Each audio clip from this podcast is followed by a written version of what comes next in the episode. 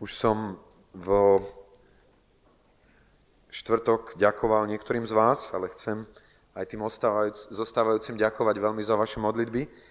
Za mňa v dobe tých dvoch týždňov, počas ktorých som bol v Anglii, keď som pred niekoľkými rokmi tam študoval, tak môj učiteľ mi povedal, teda nám povedal, ak chcete zvládnuť angličtinu, tak sa potrebujete naučiť mať radi anglických ľudí, a angličanov, potrebujete sa naučiť mať radi prírodu anglickú a dokonca sa potrebujete naučiť mať radi aj anglické počasie.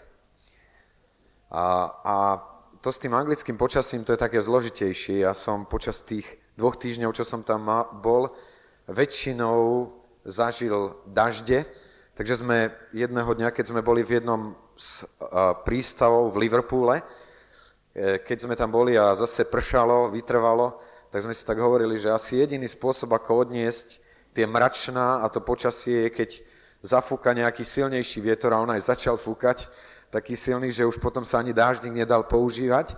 A potom sme si hovorili, tak radšej nech len prší ďalej. A hovorím to preto, lebo v tom prístave som uvidel, boli tam také, také, také doky, úplne také uzavreté akoby priestory, kde bola voda. A bola tam taká sformovaná akoby mapa Anglie. A eh, ten náš sprievodca nám vysvetlil, že to bolo miesto, na ktorom zvykli byť prenosy televízne, keď bol pred, bol, bola predpoveď počasia, tak na takých akože kvázi ostrovčekoch, ktoré presne mali tvar Anglie, boli boli tieto predpovede. Ale tým, že už teraz je to nejak inak robené, toto miesto je opustené. V Anglii som sa stal svetkom udalosti, ktoré nemohol predpokladať a predpovedať nikto. 11. september je deň, ktorý zrejme zmenil tento náš svet. Bez výstrahu, bez výstrahy, bez akýchkoľvek náznakov sme mohli vidieť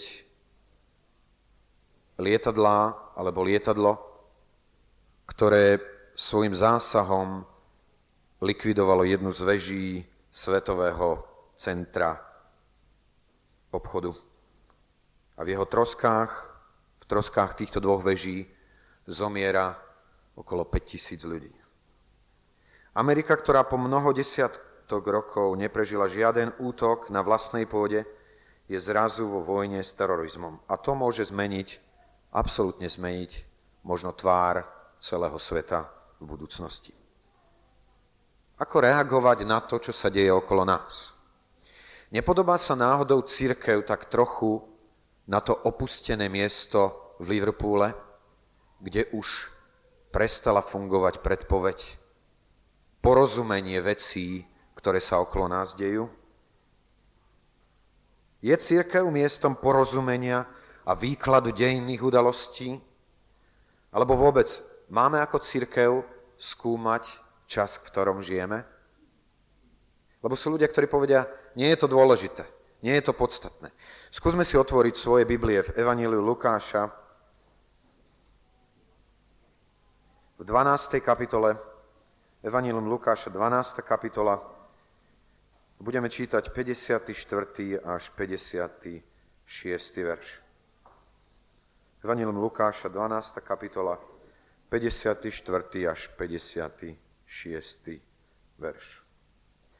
Z úcty k Božiemu slovu postaneme. A vraveli zástupom.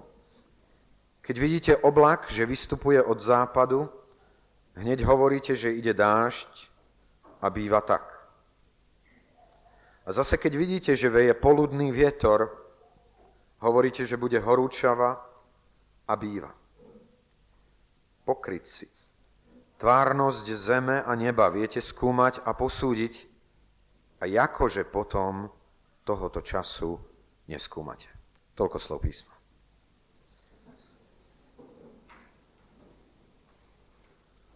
Že počúvajúc tento text, máme skúmať čas v ktorom žijeme? Máme? Jednoznačne áno.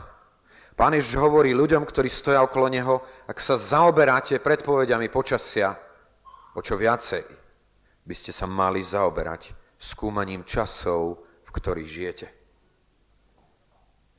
Pán Ježiš povedal svojim učeníkom, aké budú znamenia dôb. Dôb, ktoré sú jeho doba.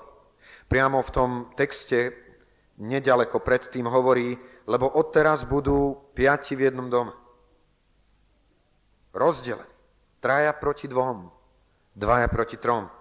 Rozdelený bude otec proti synovi, syn proti otcovi, mať proti cére a céra proti materi, svokra proti svojej neveste a nevesta proti svojej svokra. Tým hovorí, toto sú znamenia, že žijete v dobe, ktorá je poznamenaná príchodom Božieho kráľovstva. Celá 24. kapitola hovorí, Matúša hovorí o tom, aké budú znamenia posledných dôb. Prečo to pán Ježiš hovoril, ak by nechcel od nás, aby sme skúmali doby a rozoznali, v ktorom čase dejinnom žijeme. V tejto kapitole Lukáša hovorí o pripravenosti. Hovorí tam o tom, eh, nech sú vaše bedrá opásané a sviece horiace. Hovorí o tom podobenstve ľudí, ktorí očakávajú svojho pána, keď sa vracia zo svadby aby boli pripravení mu otvoriť. Aby nemusel čakať. Tieto slova by nemali význam, ak s nimi nemáme porovnávať časy, v ktorých žijeme. Máte pocit, že od dôb farizeov a ľudí tej doby sa zlepšila naša schopnosť rozumieť počasiu a predpovedať ho dopredu? Zlepšila sa? Určite. Aj keď sa mnohokrát aj meteorológovia pomýlia. Ale pýtam sa, zlepšila sa naša schopnosť rozumieť dobám, v ktorých žijeme? Dokážeme rozoznať za tým, čo sa deje aj na svetových, vo svetových dejinách hlas svojho pána? Rozumieme mu? Jeden z extrémov, do ktorých nás chce dostať Satan, je neskúmať časy ne, aby sme nerozumeli tomu, čo nám Boh cez to, čo sa deje vo svete, chce povedať. Vysvetľovať ich len prirodzene, možno tak, ako ich vysvetľujú politici. Je tu terorizmus, treba sa s ním vyrovnať. Je treba sústrediť sily krajín sveta oproti terorizmu. Dnes je množstvo ľudí, ktorí si kladú hlavne typ, otázky typu má Amerika odpustiť alebo má ísť do vojny s ľuďmi, ktorí sú teroristami, má hľadať odplatu.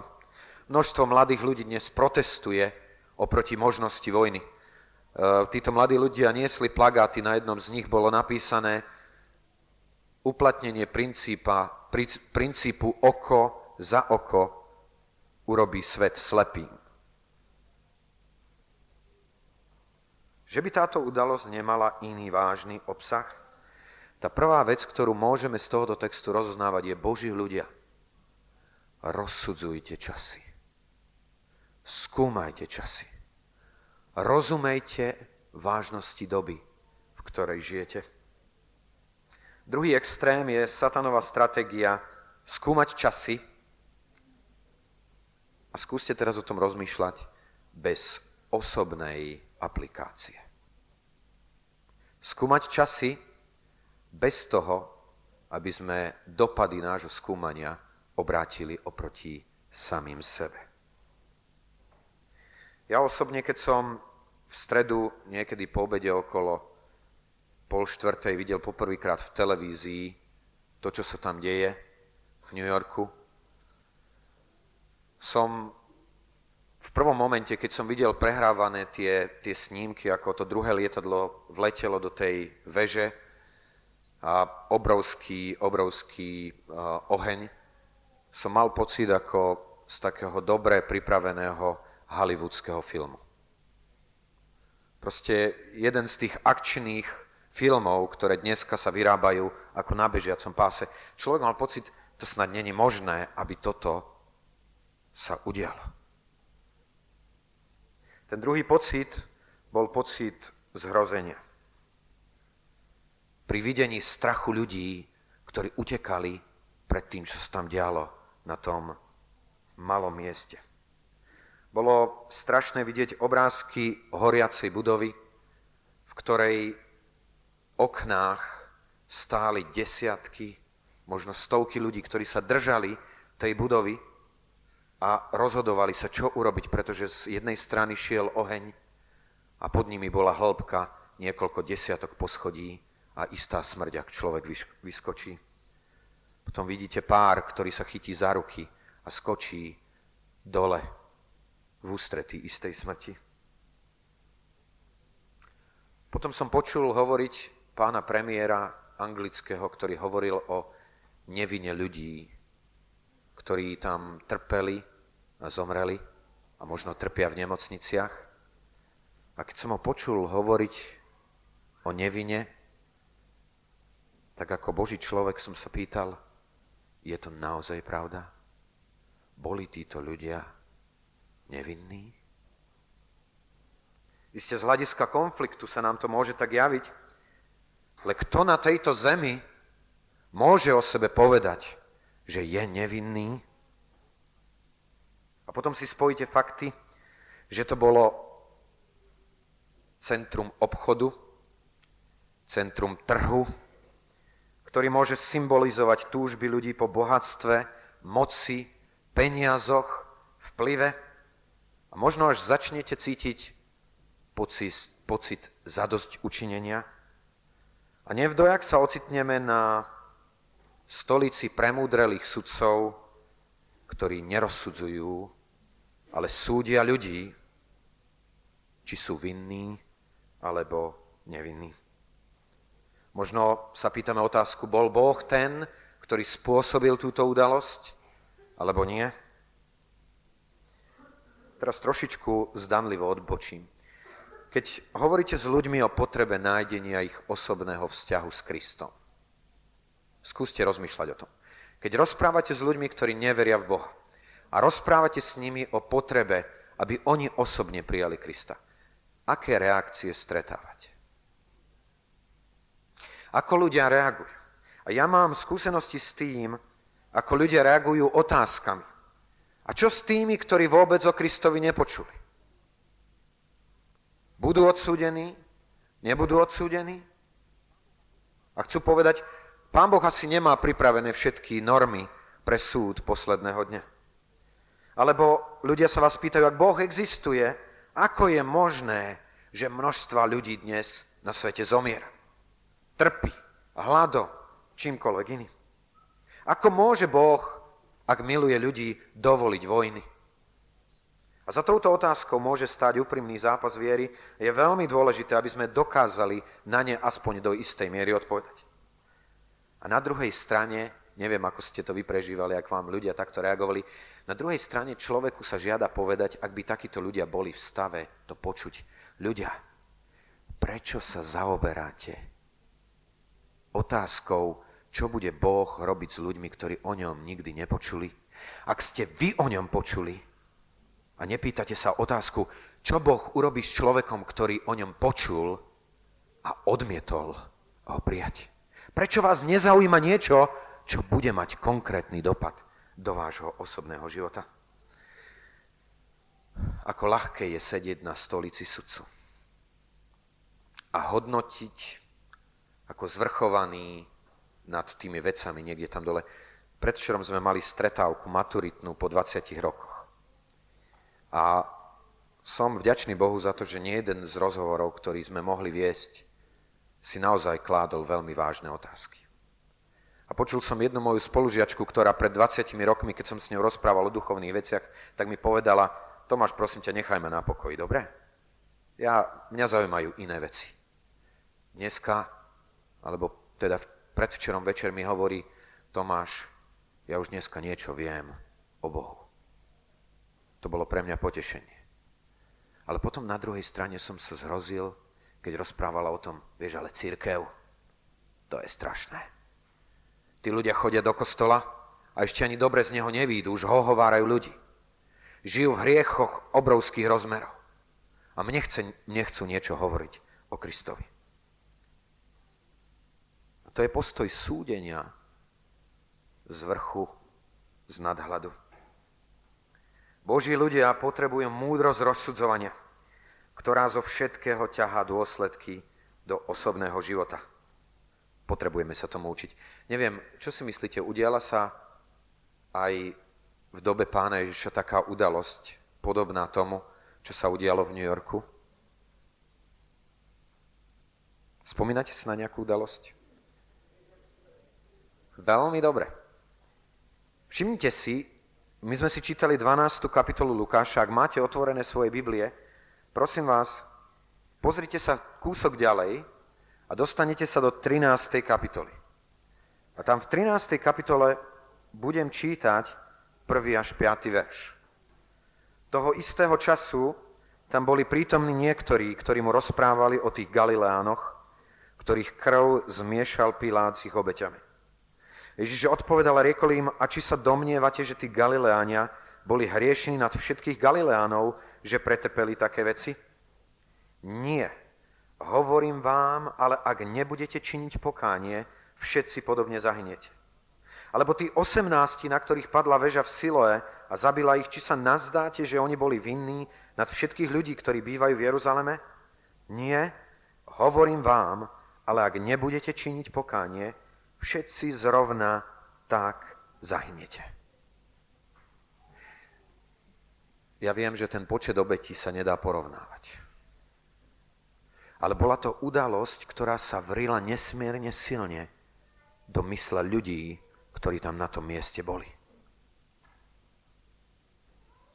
18 ľudí, ktorí pred malinkou chvíľ, chvíľkou boli živí a zdraví a zrazu boli mŕtvi. Pre pád jednej veže. Uh, viete, z toho, že prišli za ním tí ľudia a rozprávali mu o týchto veciach, čo z toho súdite? Prečo s ním o tom rozprávajú? Myslíte si, že zaujímalo týchto ľudí, čo pán, pán Ježiš chce povedať im? Z hľadiska ich osobných životov. Myslíte si, že to chceli počuť? Nie. Viete, čo chceli počuť?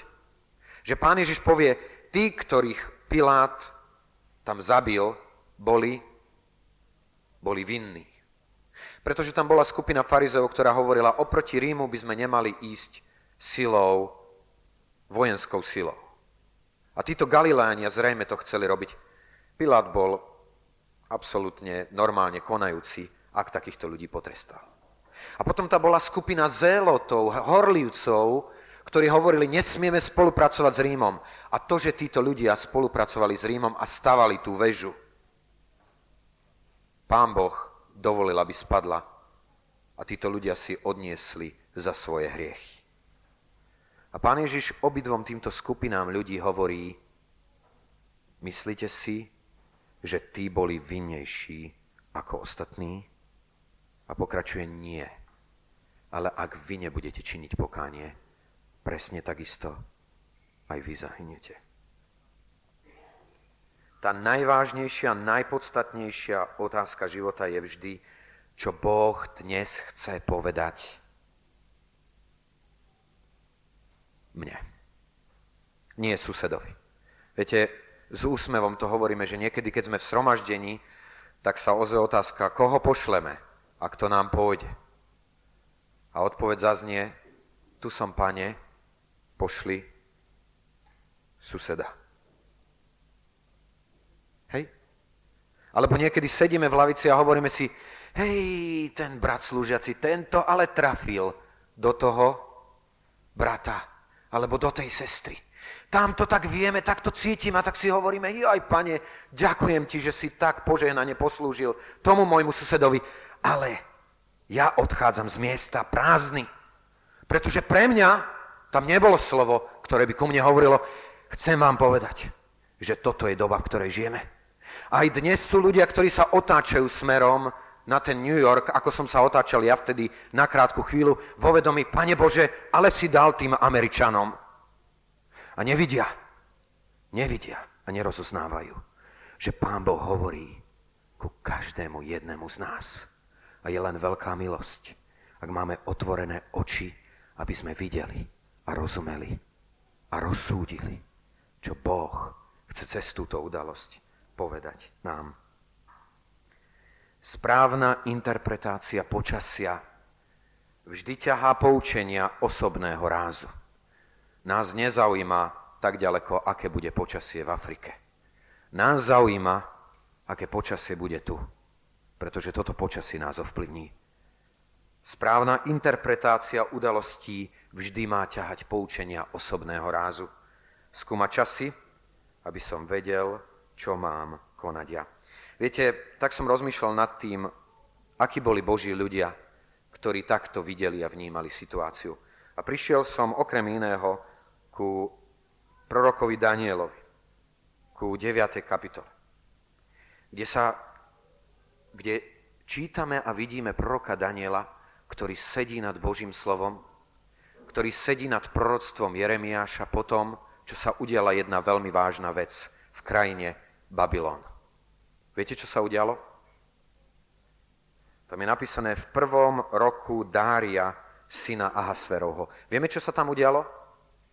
Ako nastúpil Darius na, vlá, na, na to, aby vládol nad Babylonom?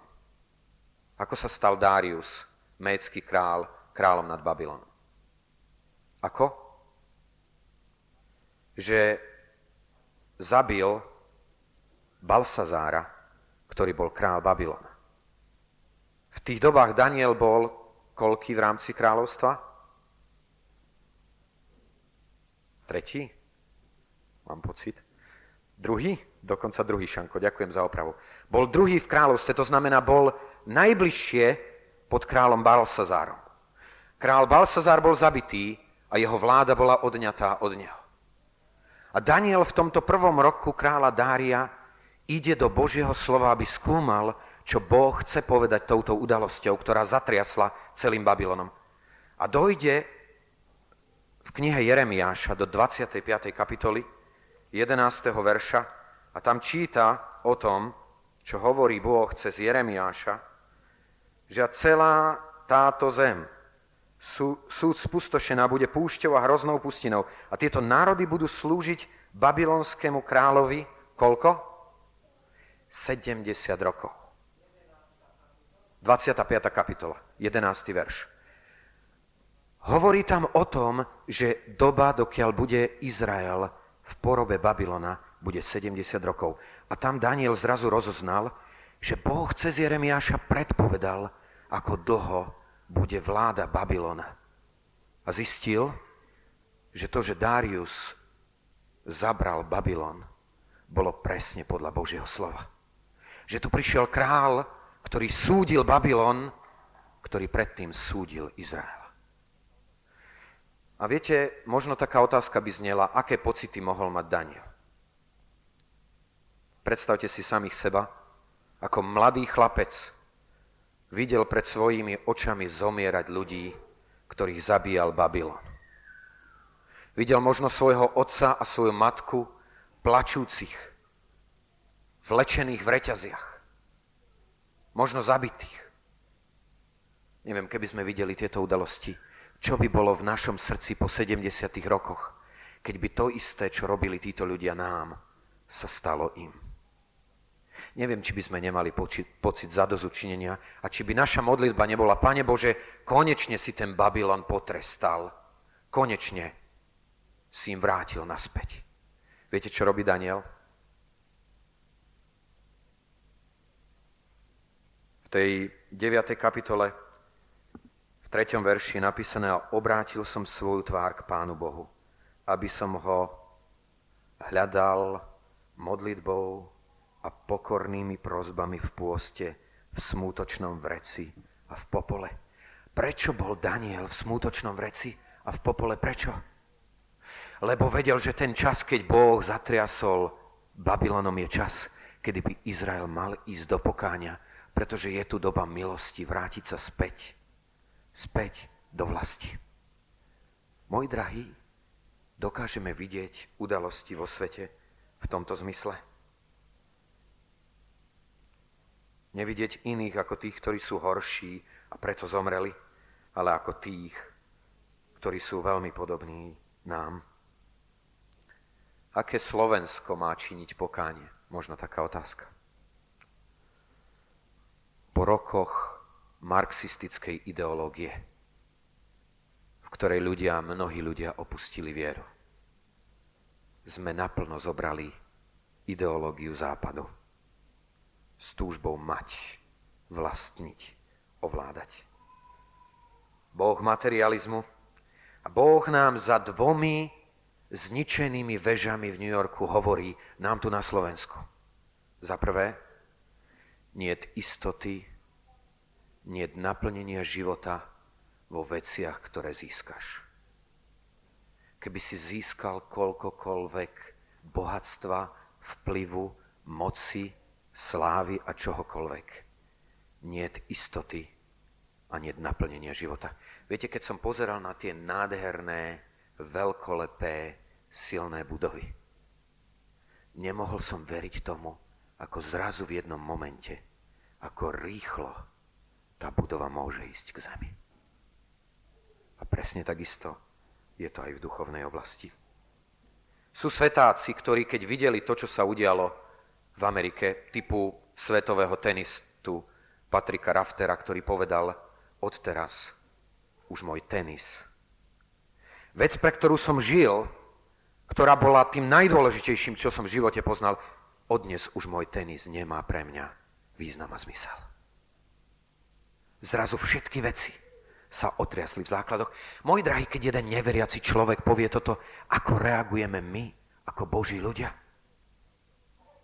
To druhé, čo nám hovorí tá udalosť, je, že ľudský život je ako, ako tráva. Dneska je tu a zajtra, zajtra jej už niet. Viete, keď som počul v piatok o tom, že sestra Zuzanka odišla k pánovi, tak som zostal trochu v šoku. Možno aj preto, že keď som v stredu večer šiel okolo 7. v Dravciach tou cestičkou smerom hore, už sa tak stmievalo, zrazu som videl jednu postavičku.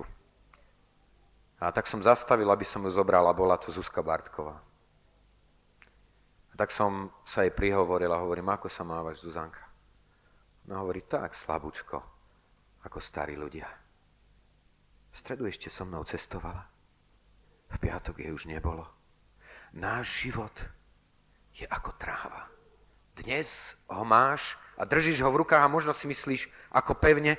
Tí ľudia, ktorí šli v to ráno do svojej práce, boli mno, veľmi mnohí ľudia úspešní v spoločnosti ktorí tam kráčali absolútne hrdí, sebavedomí a z tej budovy utekali a skrývali sa za autami a za inými vecami, aby si zachránili svoj život. Moji drahí, vedie nás to ku rozoznávaniu veci.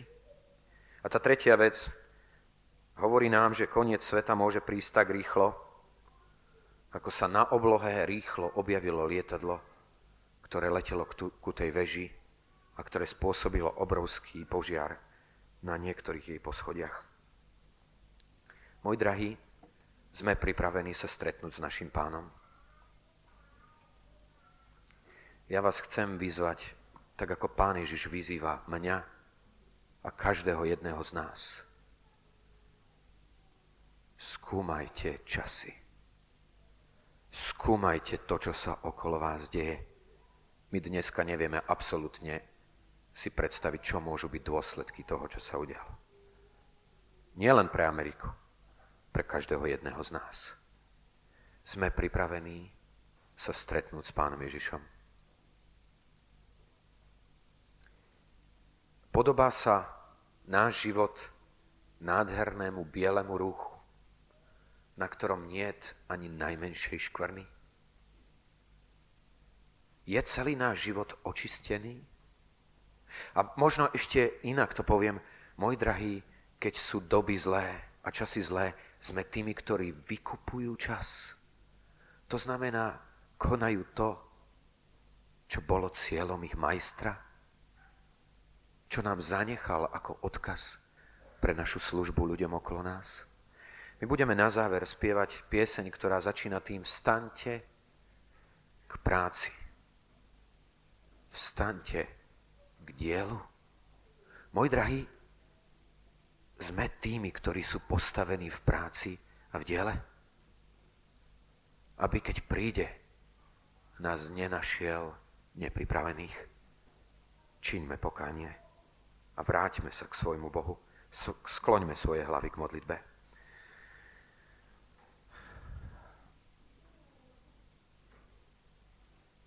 Pane Ježišu, drahý, ďakujeme Ti za to, že uprostred tmy, noci, hriechu, noci odmietnutia Teba samého, môžeme mať vo svojich rukách Tvoje slovo, ktoré je lampou, ktoré je sviecou našim nohám, ktoré nás chce orientovať a chce nám ukázať, čo je dôležité robiť dnes. Pane, ďakujem Ti za Tvoje obvinenie do môjho života. Ďakujem Ti za to, že koriguješ môj život svojim slovom, aby som sa usilovala hnal za vecami, ktoré sú dôležité pre teba, tvoje kráľovstvo. Aby môj život bol očistený tvojou krvou každého dňa. Pane, veľmi prosím o to, aby ak sme nereagovali na slová ku pokániu, vtedy, keď boli hovorené bez čohokoľvek ďalšieho, aby sme dokázali zareagovať na slová ku pokániu, vtedy, keď sa niečo deje na tvári našej zeme. Aby keď prídeš, Pane, sme boli tými, ktorí sú pripravení, ktorí už dnes hovoria, prídi skoro, Pane Ježišu. Amen.